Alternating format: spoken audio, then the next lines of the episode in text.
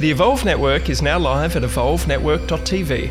Subscribe for meal plans, recipes, cooking shows, and our very own The Magic Pill and The Magic Plant, as well as access to my favourite documentaries. The Evolve Network is also home to our full library of podcasts, with new release podcasts airing first and in full on the channel. You can also watch selected vodcasts in a video format. Meanwhile, enjoy this highlight of our podcast and head over to evolvenetwork.tv for the full Evolve podcast experience.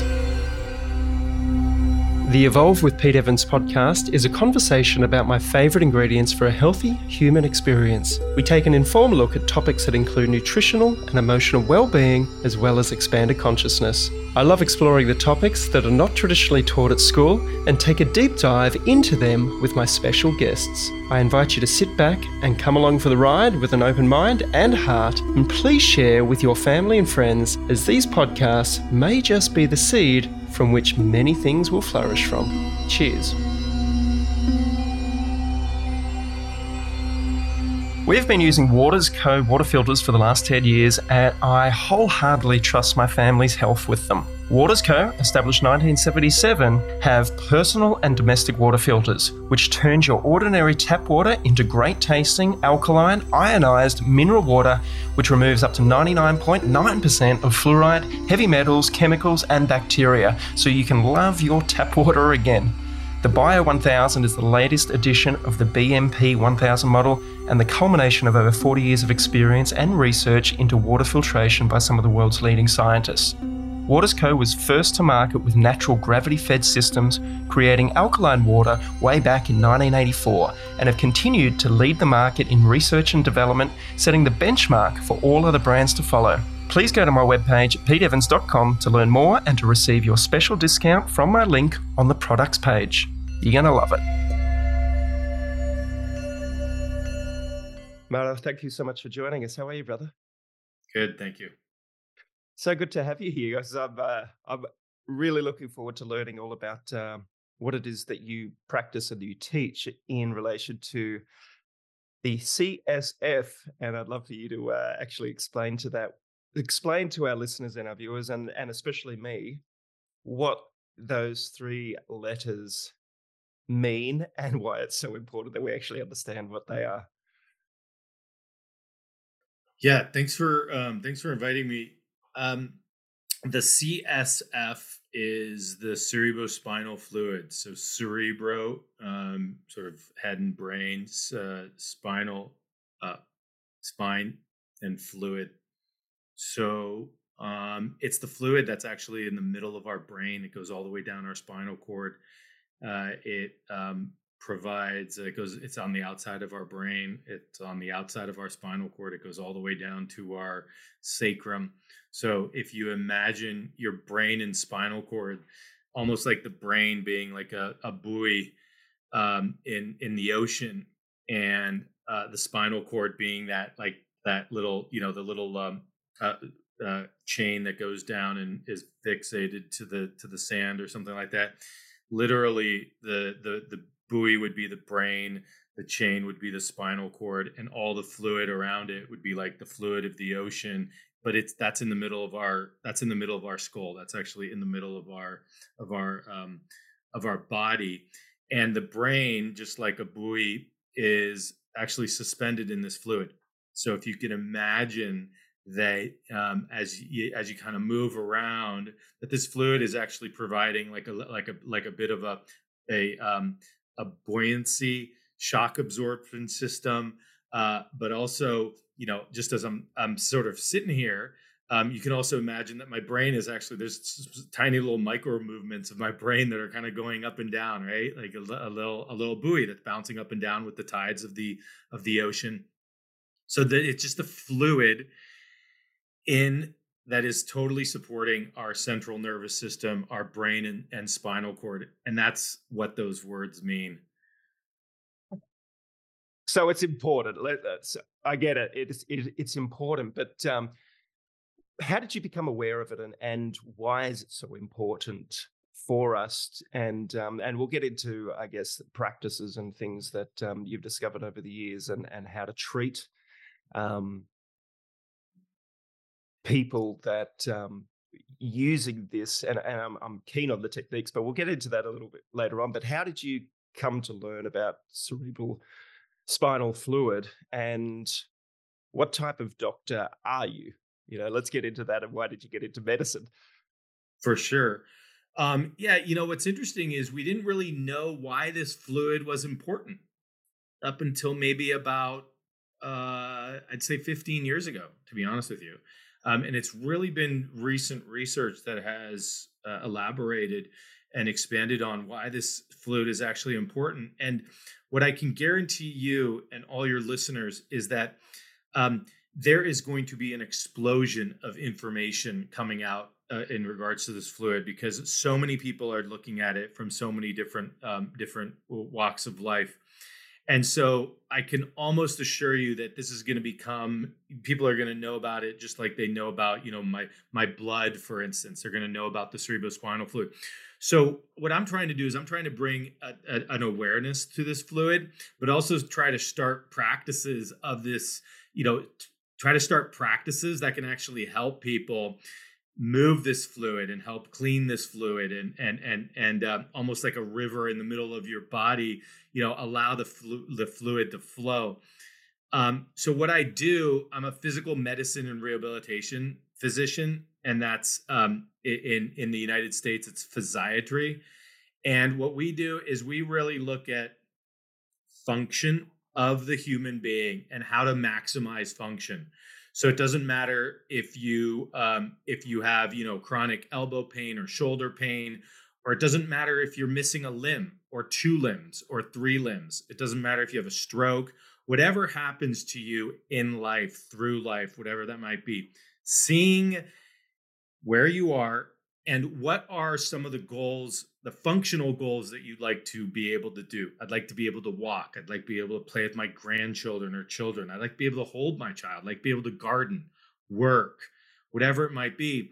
And then we work individually with the patient um, to help them attain those those goals. It might be through prescribing medication. It might be through injections. It might be through appropriate referrals to specialists whatever it might be um, but we, we really try to maximize function. What I've done over the last uh, eight nine years is kind of hone out a, a, specialty of what I call um, non pharmacological, non interventional pain management. So you can imagine a lot of people with brain injuries or strokes or um, missing limbs, um, or even people who have gone through surgery or don't want surgery, that they're living in some sort of pain and that is affecting their function in some way.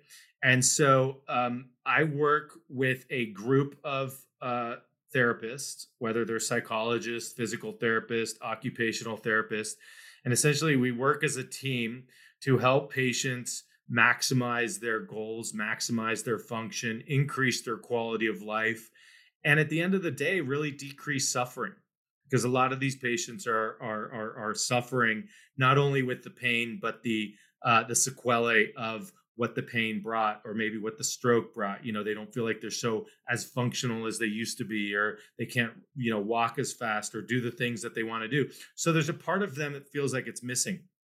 So we we we, we really work on trying to maximize that function. But as you as you can imagine also as we start to decrease that the suffering that's present and and and their function actually starts to increase just because they feel like they're more in life um and so you know i got into medicine because of the old cliche you know i love to to to help people and i love to uh to to understand the makings of the human body um, and how we became physical physical beings. How a you know how a single celled organ, how a single celled egg became this totally complex, multi-dimensional, uh, multicellular organism that can talk and speak and eat various foods. My favorite food being pizza, and um, you know can actually enjoy it, can look at it and and and smell it and share it with somebody and taste it and and, and rejoice in this experience of of of life.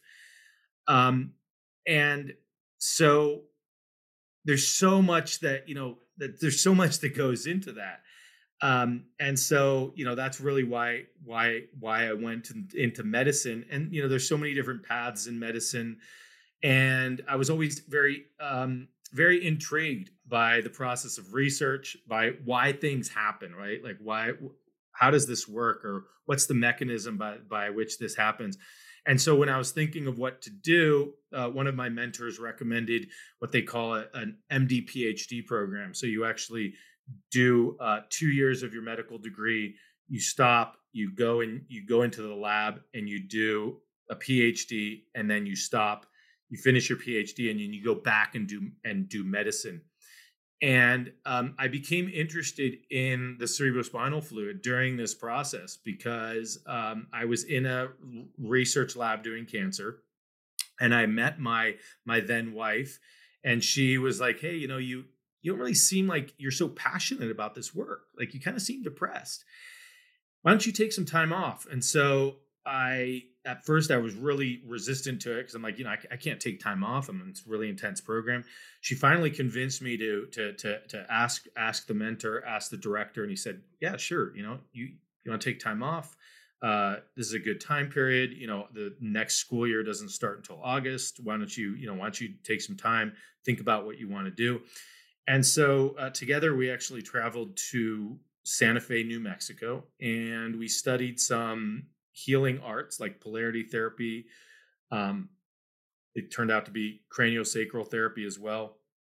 But these healing arts that were uh, that were designed in a very multidisciplinary perspective. The the the you know the the the doctor who sort of brought polarity therapy to the world was Dr. Stone. He was a he was an osteopath, he was a naturopath, he was a chiropractor. He would always try these manipulations and say, you know, I do these manipulations and they wouldn't hold, and then had to look at the energy of the system and and had to look at nutrition and movement and thought and kind of put it together in this very kind of holistic healthcare perspective and it was actually during one of the um, one of the sessions where one of the teachers suggested that we do hey let's just let's try this modality called craniosacral therapy. And essentially what it is is you know you're lying on a table you're lying on like a massage table and at that point what we were told to do is just put your hands under the cranium. See what happens. I'm like i was like you know i was the skeptic of the group so i was like you know this is bs you know like this is not like what like what is this right? Like uh, and um so i was the first who goes you know who who who got the session and i just started feeling something. And i was like oh that's interesting. You know what is this? That curiosity you know that sort of openness and curiosity comes up. And i'm like oh this is my heartbeat right? And it kind of felt like this pulsation kind of felt like a like a like a fluid pulsation, right? If you can imagine, this was like I was like, oh, that's my heart, right? My heart beating blood, right? Just totally like, oh, so you know, so here I am, right? So if you can imagine, right? I've done two years of medical school, so I have all this anatomy in me. I have this physiology in me. I did, I, I already did six months plus eight months of research at Harvard. Um, plus, I'd spent three years in the lab before then at at, at UCLA. So I had a fairly good, like, in, you know, in, inquisitive and analytical mind. And, you know, I palpate my radial artery to see, okay, let me see if this pulsation is the same as my heartbeat. And it wasn't. It was to- totally different, right? And then I go, oh, well, then it's slower. Oh, so it's my respiration. Then. And so I just kind of like monitor my breath and I go, oh, it's slow, but it's still not my respiration. And I go, oh, wow, what is this? And I felt like, so I'm, so, you know, imagine like I'm sitting there and it feels like something is like there's this sort of like pumping mechanism that's occurring but it's almost like a like like an uprising i guess if you would if you would call it right kind of like an uprising and i felt it coalescing in the middle of my brain. And uh, you know, I've never had any experience. Nobody has talked. I've never, you know, never had any. I really hope you enjoyed the first half of this podcast. If you'd like to listen to the rest, please visit evolvenetwork.tv. That's evolvenetwork.tv. We'll see you there. The information, views, and opinions expressed in this podcast should not be treated as a substitute for nutritional, medical, or other advice by a qualified professional. Guests in this podcast express their own opinions, experiences, and conclusions. Nothing in this podcast should be used to diagnose, treat, cure, or prevent any medical condition. Neither Pete Evans nor any sponsor endorse any views, opinions, or conclusions expressed or shared in this podcast.